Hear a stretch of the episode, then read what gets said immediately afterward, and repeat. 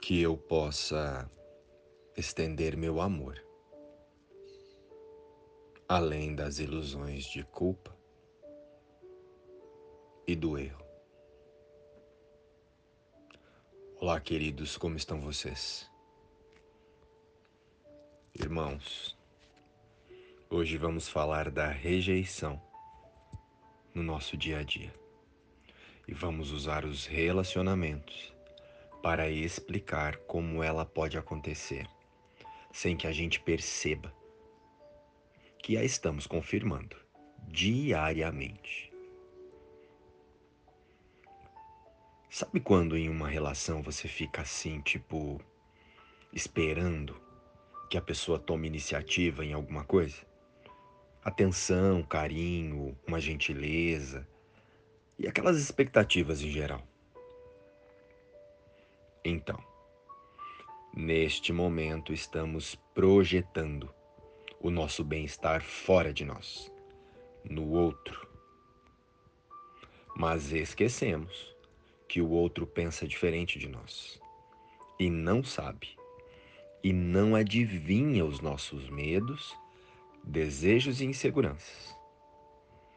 E assim, as nossas expectativas são frustradas e aquela sensação de falta, de decepção, de raiva, de tristeza e de angústia,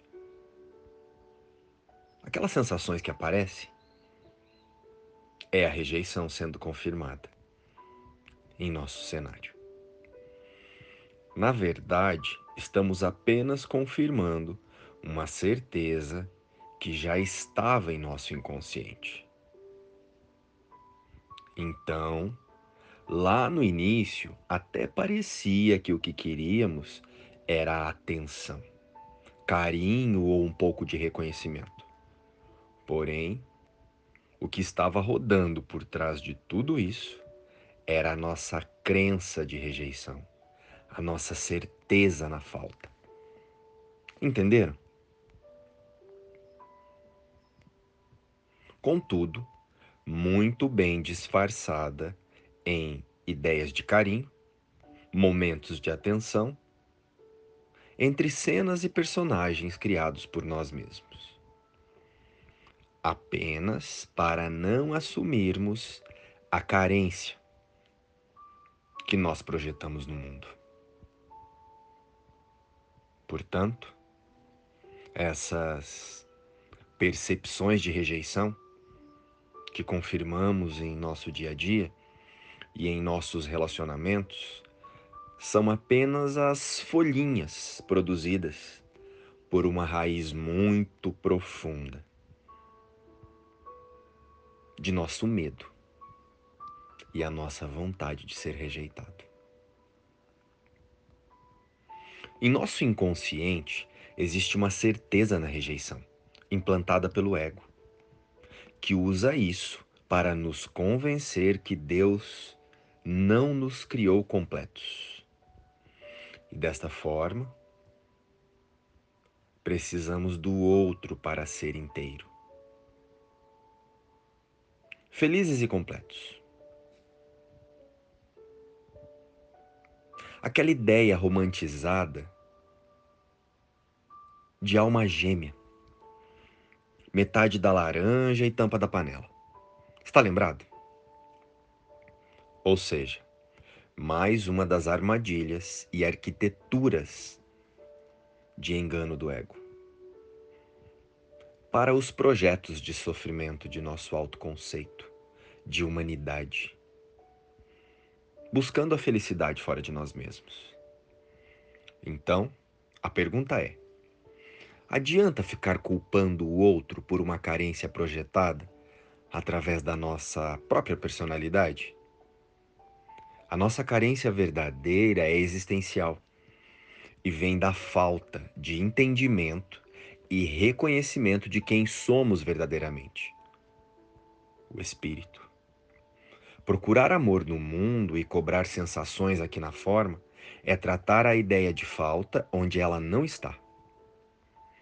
É apenas cuidar das folhinhas e adubar a raiz da rejeição plantada em nosso próprio inconsciente.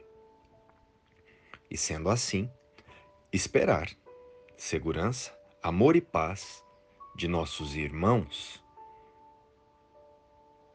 apenas nos faz alimentar e deixar ainda mais forte a nossa certeza ilusória de que o Filho de Deus pode ser rejeitado. E isso irá nos ajudar a relembrar que nunca nos separamos de Deus? Pensem bem. Ou irá nos distrair ainda mais? A prática, então, passa a ser usar essa imagem que pensamos ser o eu ou o nós, essa de João, Maria e Pedro, apenas para corrigir a mente e não para culpar o outro. Relembrando que a criação de Deus permanece intacta, em totalidade com a sua fonte criadora. Treinamos a correção de nossos pensamentos de indivíduo para fortalecer os nossos pensamentos e a nossa certeza no espírito. E esse é o único perdão que poderá nos conduzir de volta à nossa mente certa, a mente corrigida. E não esse perdão que inventamos aqui no mundo que é para o outro.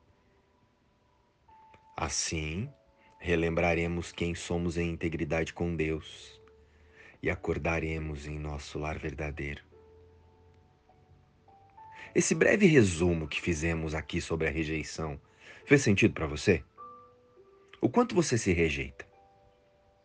O quanto nós rejeitamos a nossa verdadeira origem aí em espírito?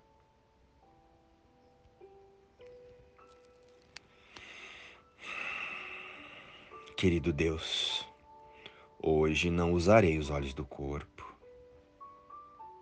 Pai, a visão de Cristo é a tua dádiva para mim e tem o poder de traduzir tudo o que os olhos do corpo contemplam para ver um mundo perdoado. Como esse mundo é glorioso e amável, meu Pai.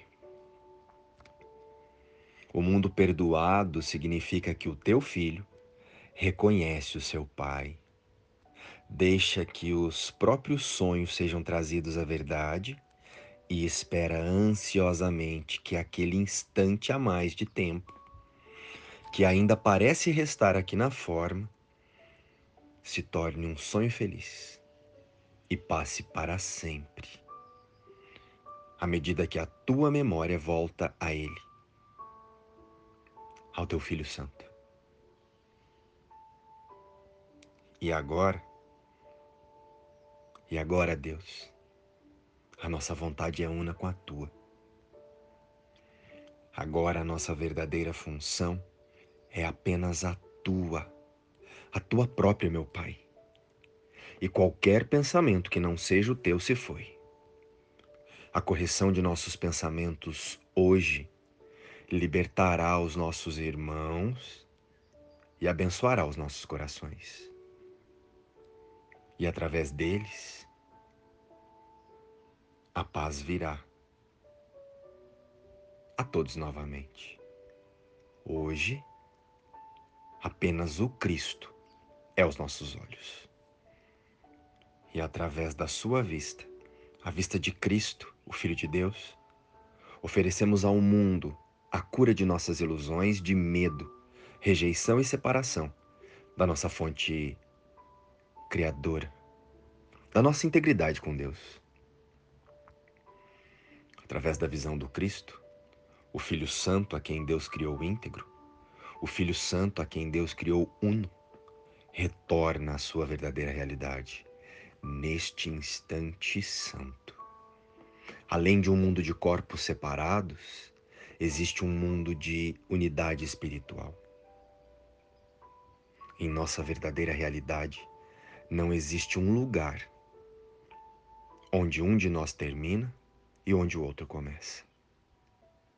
Que hoje eu possa ver além do véu da minha personalidade, que eu possa ver um mundo de unidade e verdade com Deus. Não existem paredes que nos separam, nem conflitos que são sequer reais. Na verdade, existe apenas o amor que nos une e nos faz um com Ele, com Deus. Hoje, eu não usarei os olhos do corpo. Luz e paz. Inspiração, livro Um Curso em Milagres.